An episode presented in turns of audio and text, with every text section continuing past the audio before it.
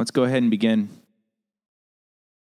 On the eighth day, when it was time to circumcise the child, he was named Jesus, the name the angel had given him before he was conceived. When the time came for the purification rites required by the law of Moses, Joseph and Mary took him to Jerusalem to present him to the Lord. As it is written in the law of the Lord, every firstborn male is to be consecrated to the Lord, and to offer sacrifice in keeping with what is said in the law of the Lord a pair of doves or two young pigeons. Now there was a man in Jerusalem called Simeon, who was righteous and devout. He was waiting for the consolation of Israel, and the Holy Spirit was on him. It had been revealed to him by the Holy Spirit that he would not die before he had seen the Lord's Messiah. Moved by the Spirit, he went into the temple courts. When the parents brought the child brought in the child Jesus to do for him what the custom of the law required, Simeon took him in his arms and praised God, saying, Sovereign Lord, as you have promised, you may now dismiss your servant in peace. For my eyes have seen your salvation, which you have prepared in the sight of all nations, a light for revelation to the Gentiles and the glory of your people Israel. The child's father and mother marveled at what was said about him. Then Simeon blessed them and said to Mary, his mother, This child is destined to cause the falling and rising of many in Israel, and to be a sign that will be spoken against, so that the thoughts of many hearts will be revealed, and a sword will pierce your own soul too. There was also a prophet, Anna, the daughter of Penuel of the tribe of Asher. She was very old. She had lived with her husband seven years after her marriage. Then she was a widow until she was 84. She never left the temple, but worshiped night and day, fasting and praying. Coming up to them at that very moment, she gave thanks to God and spoke about the child to all who were looking forward to the redemption of Israel. When Joseph and Mary had done everything required by the law of the Lord, they returned to Galilee, to their own town of Nazareth.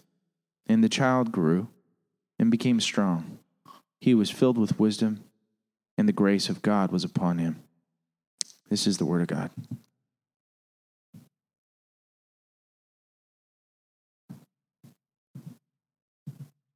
Amen. Thanks, Vince. Morning, everybody. Merry Christmas. Happy New Year. Um, my name's Kenny. If we haven't met, one of the pastors here. I was the same guy that was singing a minute ago, a moment ago. I think to always make that clear, there's not a random doppelganger running around. Um, uh, yeah, so we are here, uh, as Vince said, we're in between holidays. Um, I've been seeing a meme that went around this week uh, that like it was like stick figures, but December 1 through 26 is like festive. And then December 27th through 31 is like you're confused, full of cheese, and you don't know what day it is. Like, and I feel like that's like so. It's pretty accurate a lot of times, but um, that's where that's where I find myself today. I'm full of cheese and uh, don't know what day it is. Um, no, Oh, it's Sunday. okay, that's why I'm here. Okay. It's Sunday. Thank you, Mike. Um, but holidays, there's a lot of joy and uh, there's a lot of merry and making merry and uh, making good memories. And how many know there's also a lot of pain sometimes? And sometimes holidays can be really, really hard for people for particular reasons, or maybe you have a little bit of both going on joy mixed with pain. Um, I know uh, my wife and I, we were with her family for Christmas, and um, they had asked us to sing, you know, a song or two, and um, and she was starting to share, and as she was sharing, like uh, I think she shared a verse or a thought before the song, and like totally out of nowhere, she started crying while she was talking, and I think she, I uh, actually we haven't even got to talk about why, but I think it was just the emotions of realizing the families there and the people who aren't there who were there last year or uh, wondering about who's going to be there, you know, next year when we celebrate. And um, a lot of that kind of flows together um, and is mixed, the joy and the pain. And as I was studying this passage, we're just going through the Gospel of Luke uh, during this series. Uh, this passage really speaks to that a lot because so far in uh, you know we went through chapter one and the first part of chapter two, and last week we talked about you know uh, the birth of Jesus and that story, and um, but what's kind of characterized the whole book so far is it's all like really awesome. Like there's like these angels that show up Gabriel shows up and uh, gives a message, and there's um, other angels that sing from heaven, and there's these miraculous things going on. There's these prophecies happening. Um, there's this. Uh, this keeps coming up. This theme of like fulfillment. God is fulfilling these promises He made long ago, and there's shepherds, and there's a state, uh, not a stable. There's a manger, and um, you know, there's babies, there's John the Baptist, there's baby Jesus. And now, if you're reading through the book, the stage has finally been set for Jesus to enter the scene. It's very triumphant. Um, but there's something that's unexpected that happens in this passage because in this passage, you really see the first hint of uh, pain. But there's going to be some pain involved in the gospel too, and we're going to look at that um, if you didn't catch it as Vince was reading it. But really, the joy and the pain in this passage serve as kind of a microcosm of the gospel, kind of the gospel in a nutshell, because you've got this excitement, this triumph, because God is fulfilling his promises. Everything in the Old Testament, he said the Messiah is going to come and he's going to deliver his people. And there's this joy but then you also realize that the way God is going to do that is going to involve pain because it's going to involve the rejection and the death of his own son, Jesus. And that the gospel brings both joy and pain really speaks to us today. It really speaks to us today in between holidays. It really speaks to you today in your life because how many know we go through times of joy and pain often at the same time? Sometimes it's hard to even figure out if you should be excited or crying because of the different things that life throws at us. And because the gospel brings both joy and pain, I believe it speaks to us in both our joy and our pain. And so today I want to look at that. I want to look at the characters in this story that, that Vince read from Luke chapter 2. And really, what's happening is you're seeing some of the first people meet Jesus. And what I want to look at is that idea of meeting Jesus, because when you truly meet Jesus, you find the reason for your joy and also the comfort in your pain. We see that in the text, and I believe um, my hope is that we'll see that in life. And so I just want to, before I talk about the reason for joy and look at the text more, I want to pray. Let's pray. Father, we just we thank you for this time together. We thank you for um, where we don't want to take for granted another day of life and another breath in our lungs. Um, God, I just want to be grateful uh, for this moment that we have. God, I pray that we wouldn't let it pass us by. Um, God, that our, our hearts and minds wouldn't just go on cruise control, but Lord, that we would be present and here in the moment and be listening to you, listening to your word. God, your word is alive and active. And it, it speaks to us. It, um, it reveals even things about ourselves that we're not aware of. And so we just ask that you do that today by the power of the Spirit. In Jesus' name. Amen. All right.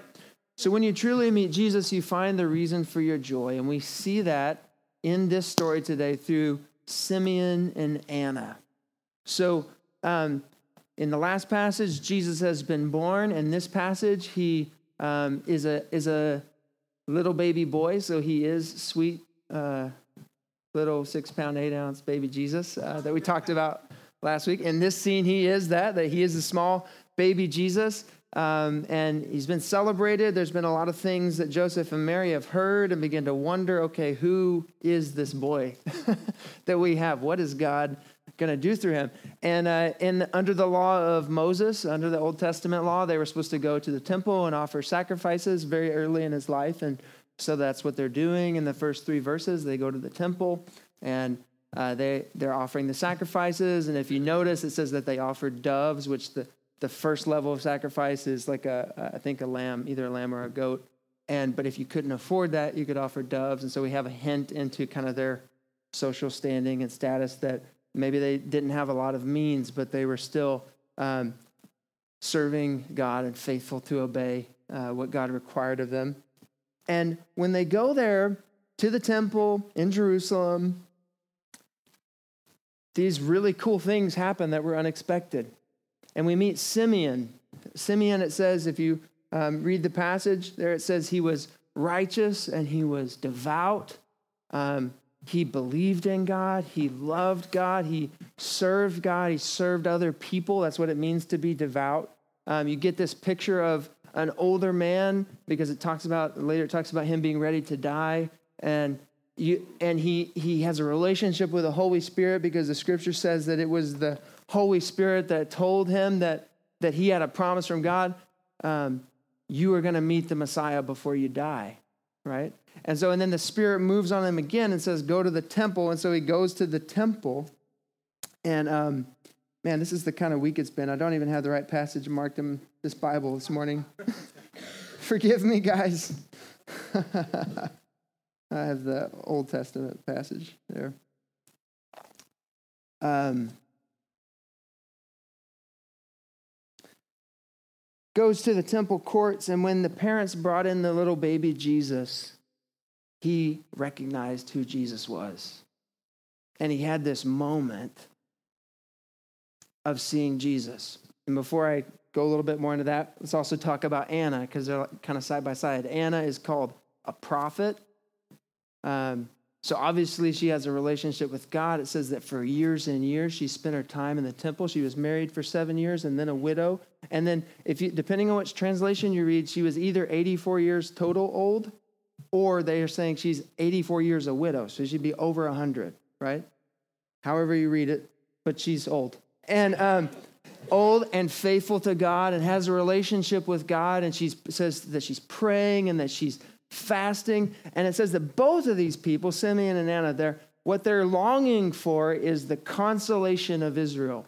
Or for Anna, it says the redemption of Jerusalem. And really, what that's saying is they're longing for God to keep his promises because they've, they know in their faith there is a coming Messiah who's going to make these things right. It's going to make sense of these things. And so they're praying and they're even fasting which is in some ways kind of a form of protest to say, I, I am depending on God. I'm praying. I'm looking forward, God, to your promises because right now we're under Roman rule. And we're under the brutal force of the emperor who is keeping us down, and we, we're not free. Our nation feels broken. God, we are praying, we are longing, we are looking forward to the day we're old now. We're about to die. I don't know when.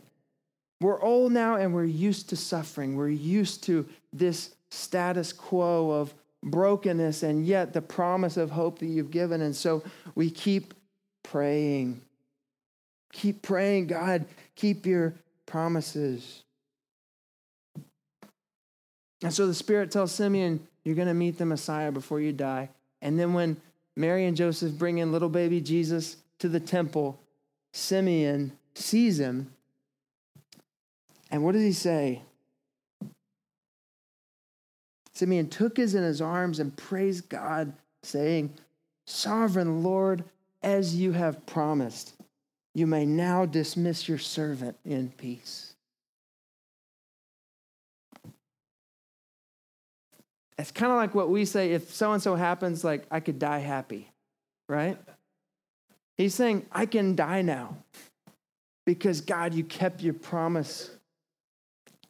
And all those things I've prayed for and longed for, and I've read in your scriptures and I've talked about with other people, I have seen it. He says, I've seen, my eyes have seen your salvation. You can dismiss me now, now that I've met Jesus. I can die in, in peace. I can die with joy. All the years of prayer are worth it. All the years of waiting are worth it. All the suffering that we've endured, all the trials, you may now dismiss your servant in peace. Actually, some of you may know this if you had a, a Catholic background. Uh, that, that, that phrase, now dismissed is a, is a song uh, based on Latin, nunc dimittis. Anyone ever heard of that? Uh, maybe. Anyways, uh, it's a song it's the Latin for that now dismissed, nunc dimittis, that has been sung in the church for over 1,500 years. Based on this passage, these three verses that Simeon bursts into song and praise of God. And it's not just in the Catholic Church, it's in the Reformed Church. Uh, those of you who love the Reformation, John Calvin and his church, and during the Reformation, this was the song that they would sing during communion now dismiss. There's something important here, there's something worth noticing. Like I said, it feel, when I read it, it feels like I can die happy now because I've seen this, because I've met Jesus. And so when I read that, I ask, well, why so much joy?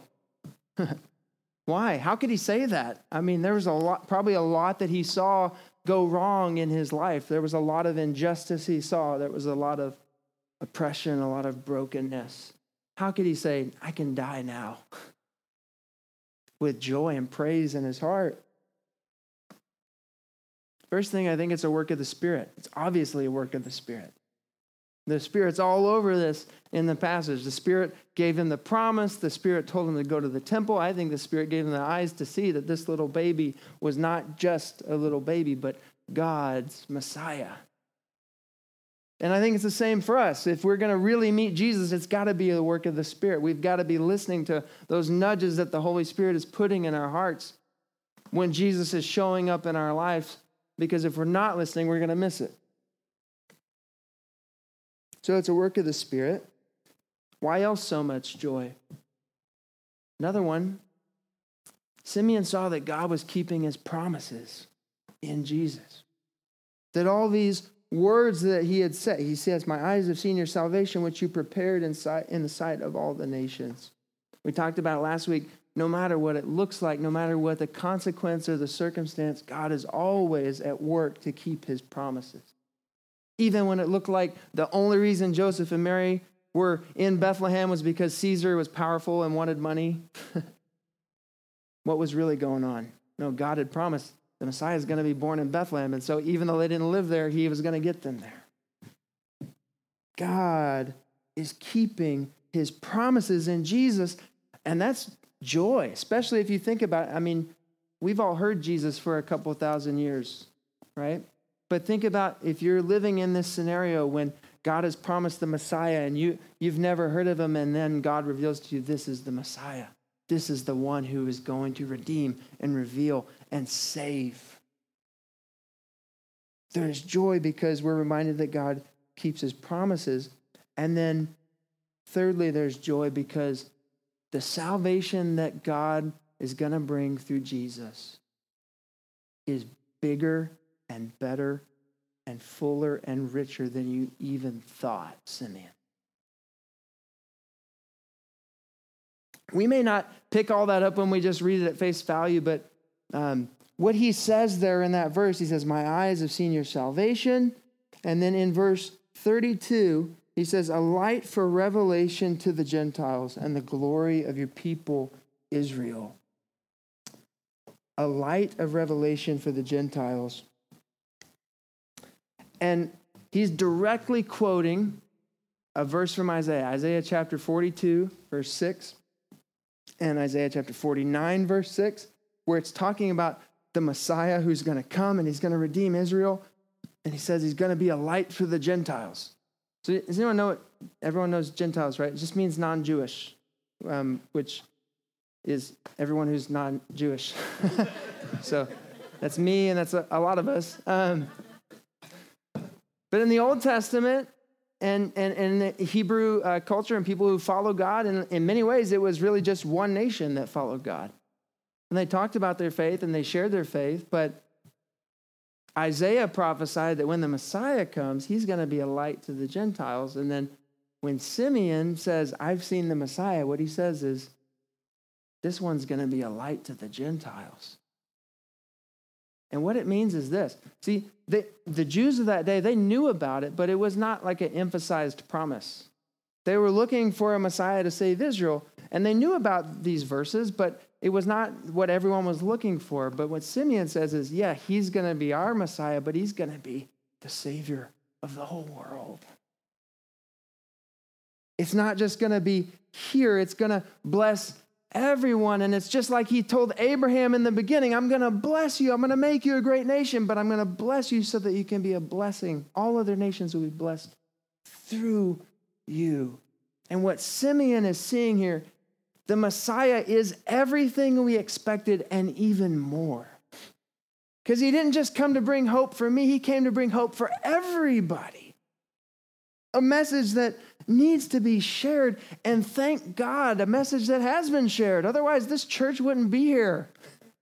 If Jesus didn't come to be a light to the Gentiles, I got news for you. I would not be a preacher.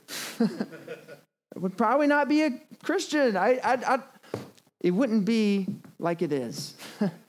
we wouldn't have this hope that we have. We wouldn't have this faith that we have. We wouldn't have this reason for joy in the midst of pain and hard circumstances that we have. If Jesus hadn't not just fulfilled the promises, but went above and beyond and said, I'm not just going to give hope to Israel, I'm going to give it to the whole world.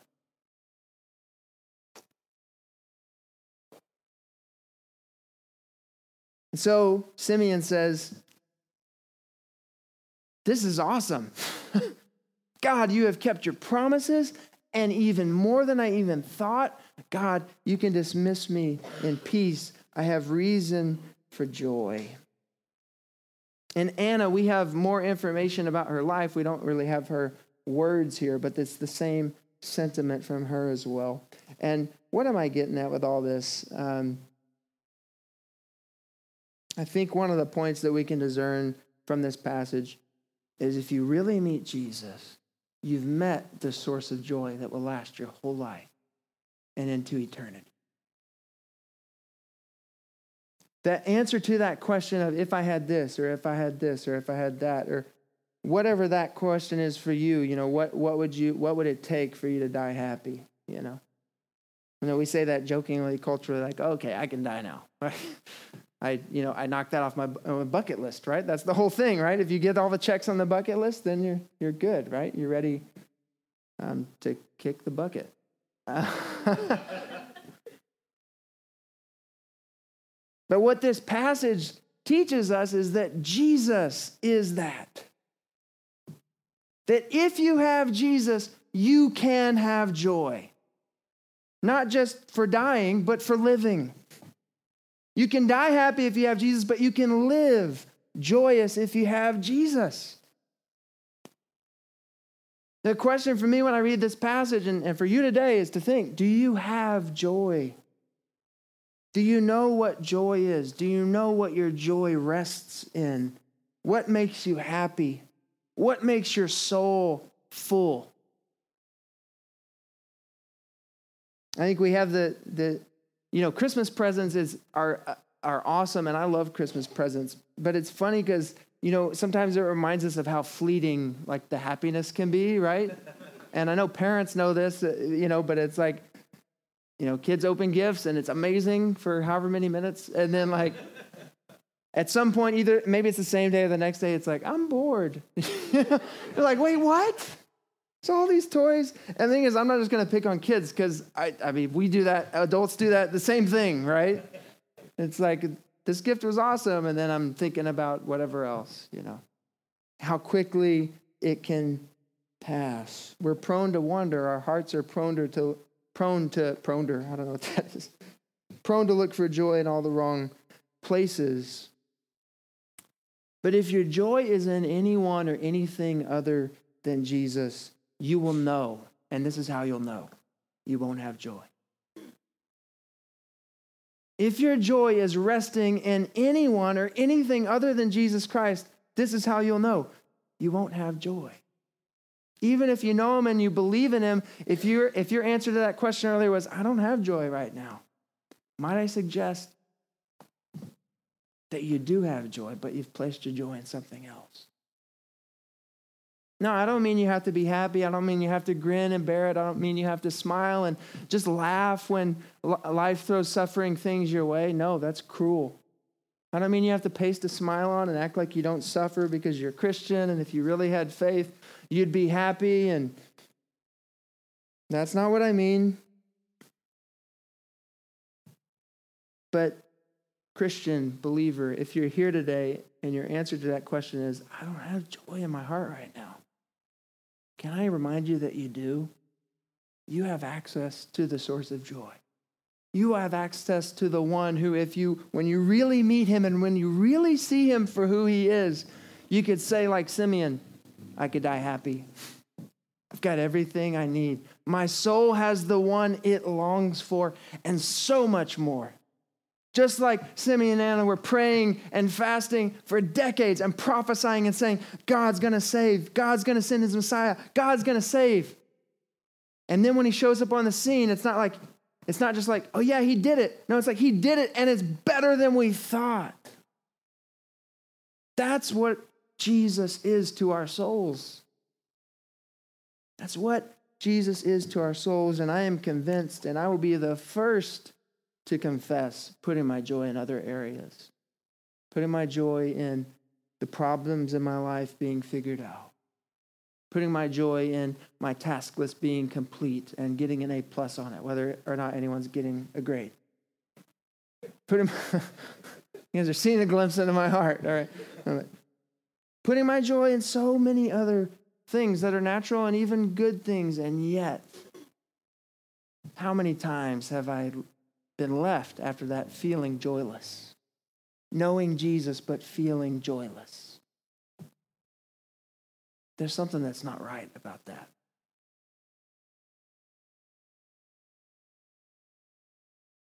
When's the last time that you celebrated simply the fact that you know Jesus?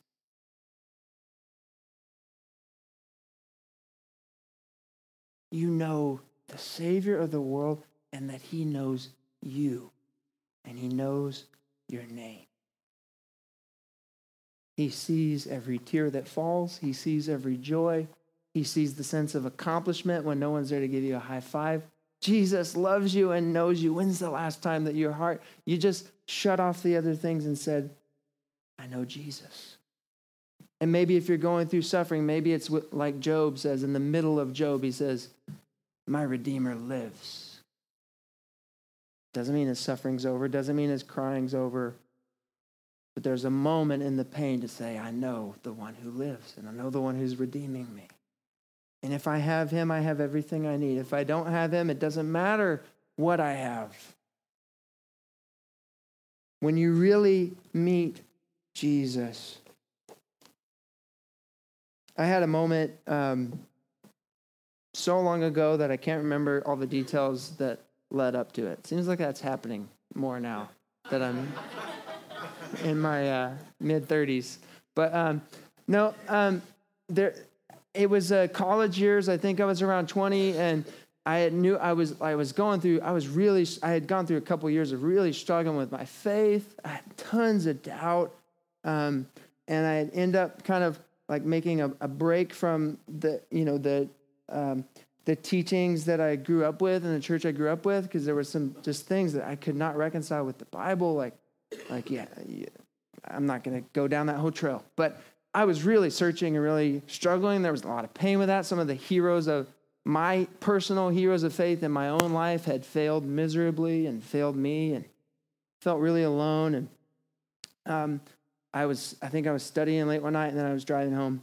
And before I got home, I pulled over to this parking lot it was very dark night, and um, just being overwhelmed and just prayed and I closed my eyes and and it was just this spiritual time of just realizing how precious Jesus is. And I remember just like in that in that car that night just telling God, "My life is yours. You can do with my life whatever you want." And this may sound weird, but as I had my eyes closed, I think I just had a fear because I'm in a really dark parking lot alone. And in my car, just like praying and crying, and like I'm very vulnerable with my eyes closed. And so my eyes are closed, and I just imagine like if I open my eyes and someone was standing there with a gun to shoot me. this is what happened in prayer. And I'm not like putting a stamp on that. I'm just telling you what happened. And um, but I kept my eyes closed, and I remember praying, God, my life is yours. I give it to you, and even if that's your will, it's yours. I want what you want for me. It's yours. Now, I'm sharing that not to build myself up or say, oh, look at how awesome I am, because so many times, I just told you, so many times I don't have that attitude. But I can tell you something else like having that experience brought a deep change in my life. To say, God, whatever the road ahead leads me to or brings to me, whatever it is, Jesus, you're the one who's worth everything. And if I have you, now dismiss your servant. You've already kept your promises. You've already brought joy into my life. Amen. Amen. When we really meet Jesus, we meet the reason for our joy. But we also meet what I'm here to talk about in the passage the comfort in your pain. So, so far in this passage, it's been a lot of joy. They're going to the temple. They see Simeon, and he says these awesome words and you know praising god for this little baby and then they see anna and she shares a prayer of blessing and these awesome words and and this has all been happening with mary and joseph and i can i mean just put yourself in their shoes wouldn't that be pretty overwhelming you're like you were just going to do your sacrifices that you need to do and then these people that you don't know walk up and like this baby oh my goodness, I can die now that I've met your baby. That's like a that's like a next level up, you know. Besides, like your baby's so cute, I could just eat him up or whatever. And it's like, no, I can die now. I've met Jesus. Um, so it's all good so far, right? And uh, in verse uh, 33, you know, we have a little bit of that. It says the child's father and mother marveled at what was said about him. So they're they're kind of in awe, like, wow, like what is, what to make of all this, you know? Then it says this, verse 34 Then Simeon blessed them and said to Mary, his mother, This child is destined to cause the falling and rising of many in Israel, and to be a sign that will be spoken against, so that the thoughts of many hearts will be revealed, and a sword will pierce your own soul too. And that's when it's like the record like screeches. It's like, like, like Simeon, bro, why? Like you should have stopped. Like end on a high note, man. Like they're marveling at your words. Like, and I love the scripture too. It says Simeon blessed them, and then he said this. Like it's like that's your blessing. Um, kind of raining on the parade here but it's important. It's important. It's important for um, this book, this gospel, is introducing this theme that God has come to answer his prayers. He's come to fulfill all his promises. There is so much rejoicing to be done, but there's also this theme of like, it's not going to happen like you think. And it's not all going to be parades and happiness and parties and Jesus is here. There's going to be pain. Pain is going to be involved in this. Mary, this boy, he's the cause for great joy. But his life will also bring great pain. It'll bring pain to himself. It'll even bring pain to you, Mary. A sword will pierce your soul, Mary. In spite of all the joy, the true, real, deep joy, there will be pain. There will be suffering, Mary. How many have found that to be true? In life and in the life of faith, despite all the reasons that we have for joy, are there not also reasons for pain? Is there not suffering that we face? Even if you know Jesus, even if your joy is truly in Him and your heart is aligned with Him, we are not immune to pain and suffering. Many of you I know are vividly aware of that right now, this week. Others have been reminded of it in the holiday season, like we talked about. It's the pain of loss. There's pain, there's pain related to our faith. There's pain of watching people, friends, or loved ones fall away from the faith. There's pain of being rejected in the public square because of our faith. There's pain not related to our faith, just related to the trials of life that we all know are part of life, but when they happen to us, it rocks us. One thing that I've often said about um, Christianity is that I love that we have a faith, that we have a gospel that addresses the pain in our lives. It's not explained fully. I don't think that we have the full explanation to why we go through what we go through in life, but it is addressed in the gospel. Here's why that's so beautiful to me because real faith doesn't ignore or suppress pain. Real faith exists in the midst of pain. Paul said in 2 Timothy chapter 3 verse 12, "In fact, everyone who wants to live a godly life in Christ Jesus will be persecuted." Jesus said, in John 16 33 to his disciples, I've told you these things so that in me you may have peace. In this world you will have trouble. But take heart, I have overcome the world. Jesus said again in John 17 to his disciples, or in, in prayer for his disciples, I've given them your word, and the world has hated them, for they are not of the world any more than I am of the world. My prayer is not that you take them out of the world, but that you protect them from the evil one. We have a faith that doesn't ignore pain, but addresses it.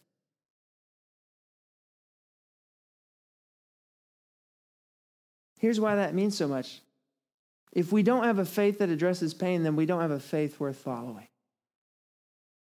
And if we don't have a Savior who is touched by pain, then I would say we don't have a Savior worth following. But the good news is we do. We follow a Savior who didn't ignore pain and suffering. He didn't just come in one long 33 year parade through his time on earth. He did not ignore pain and suffering, he experienced it himself. He experienced the rejection, he experienced being spoken against.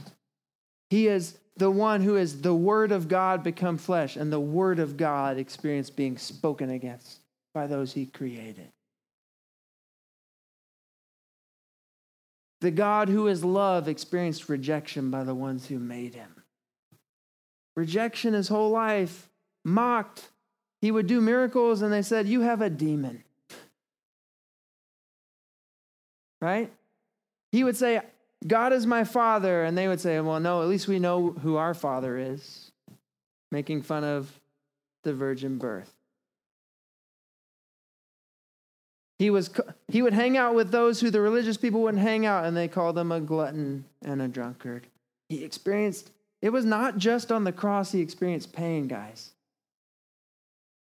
It was during his life he faced pain and suffering and rejection and lonely nights and times where he had to depend on the Spirit. He had to have time with his Father in prayer alone from everyone else.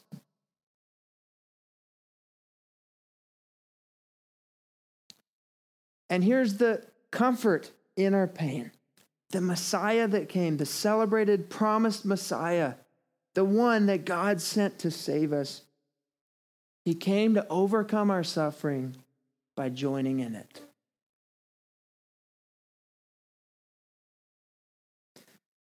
He came to overcome our suffering, and he did, but the way he did it was by coming under our suffering. And here's why that's so powerful. I said earlier we don't have we don't have the explanation for pain. We don't we don't fully have it. We have some reasons we don't know every reason. I don't know every reason why you suffer. I don't I don't know. But because of Jesus and because of the type of savior he is and because of the cross, I do know that it's it's not that he doesn't care. Because in order to save you and to save me, in order to save us from our sins, he didn't just snap a finger. No, he came and he suffered. And he was rejected and he was spoken against. And it was painful for Mary to watch. A sword pierced her, her soul, but a spear pierced his side, and blood and water flowed out. And so I know that when I suffer, I know it can't be that God doesn't love me or doesn't care. Because why would he suffer for me? It can't be that he doesn't care. The cross that Jesus went to shows us how deeply God is moved by our suffering, that it was only in joining in that suffering that he could save us. Jesus even cried out, If there's another way, let this cup pass. Nevertheless,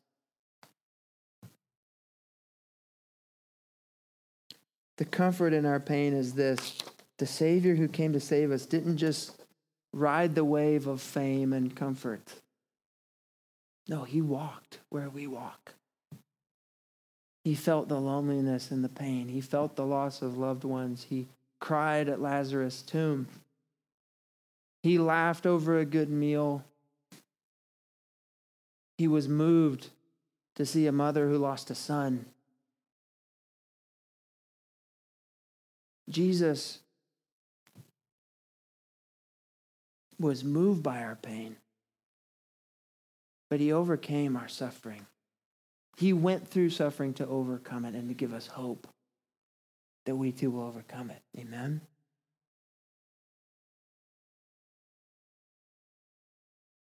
It's a passage in Romans 8. You're probably familiar with it, but I, I want to read part of it in the New Living Translation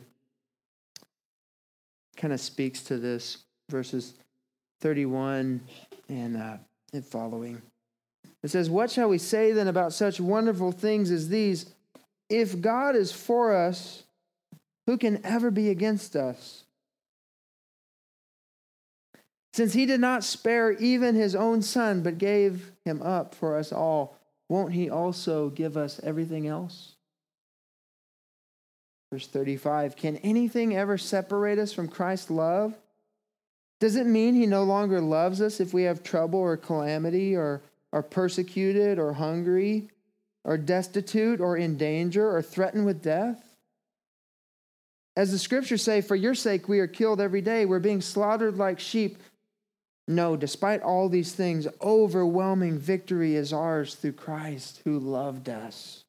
And I'm convinced that nothing can ever separate us from God's love, neither death nor life, neither angels nor demons, neither our fears for today nor our worries about tomorrow, not even the powers of hell can separate us from God's love. No power in the sky above or in the earth below, indeed, nothing in all creation will ever be able to separate us from the love of God that is revealed in Christ Jesus our Lord.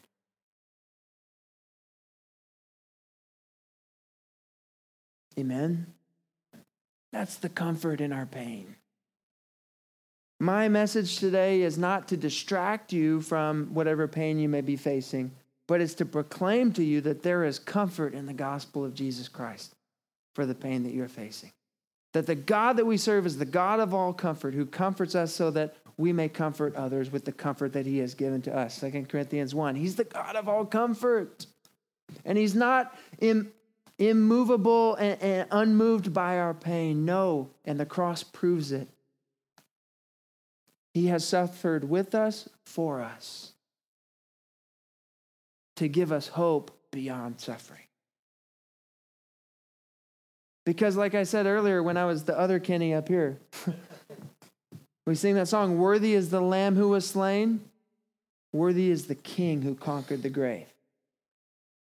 We celebrate that he was slain for us, but we celebrate even more that he rose again.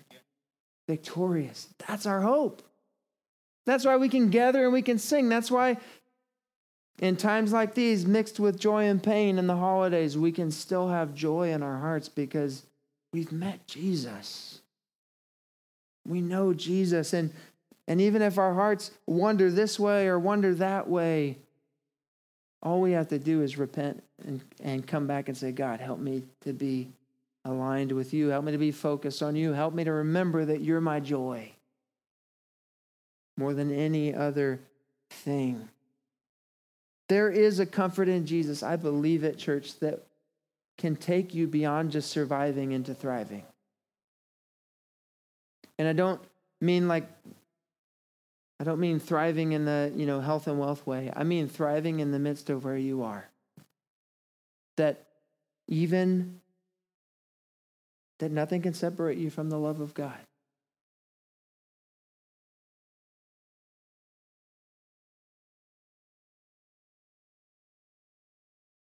will take you beyond death and the pain of death into resurrection and the hope of resurrection. It'll take you beyond falling into rising. Someone commented that every one of Jesus' followers must fall before they rise. We see that in the life of Peter, the closest follower who denied him three times when Jesus needed him most, and yet went on to preach the gospel and build the church. When you meet Jesus, you meet the comfort in your pain. Many churches around the world read this passage in part of their liturgy. They read it in February.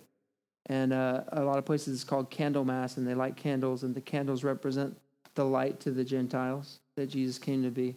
But the timing of February represents this it's in between Christmas and Good Friday.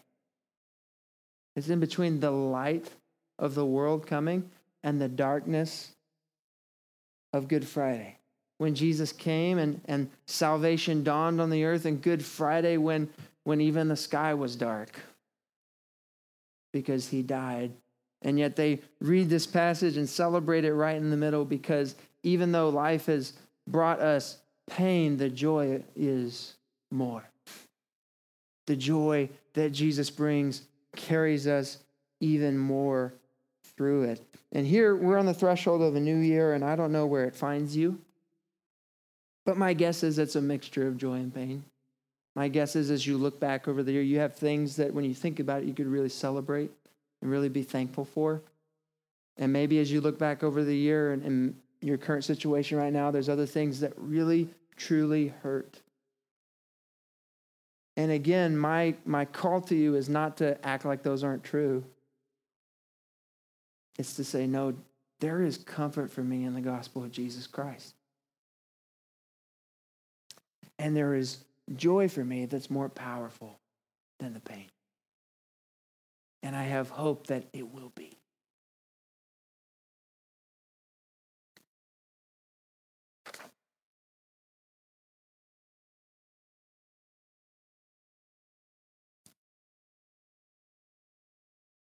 Let's pray. Father, you're, you're so good. You're so good. And my heart is heavy today. I'm praying for friends and neighbors, challenges in my own life. Just feeling the weight of um, often there's there's a lot of sadness, Lord. And um, God, I, I thank you for this passage that it really comforts us and also challenges us, Lord. Comforts us that you see and that you know. Reminds us that we're not alone, Lord. No matter what we go through, we are never alone. And God, we're not without hope, Lord. That when we come together on days like today, we truly have cause to celebrate who you are and what you've done. and the life that you've called us to, God, and, and the vision and the hope that each one of us has in our future, Lord Jesus. It's all because of you. God, I pray for anyone who's here who has not yet met you, has not yet met Jesus. I pray that faith would be rising in their hearts even now. And if that's you and you hear me, all you have to do is turn away from sin and turn to God, turn away from living for yourself, and believe that Jesus is the Son of God who came save you, to die for your sins, and rise again, to give you new life. And you can begin that relationship with Him. And for those of you who are here and you know Jesus, but you feel joyless, my, my prayer is that your heart would be redirected back to the one who is truly your source of joy no matter what you will face.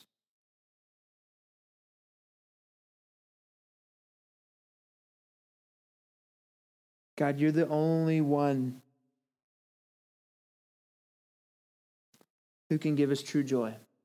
The world will tell us to distract ourselves, to ignore things, to tell ourselves a different story. But Jesus, you're the only one who stared death right in the face for us and overcame it. And God, for that we rejoice. We thank you. I pray that your word would speak today and you would minister to our hearts. And we invite you in the next few minutes. In Jesus' name, amen.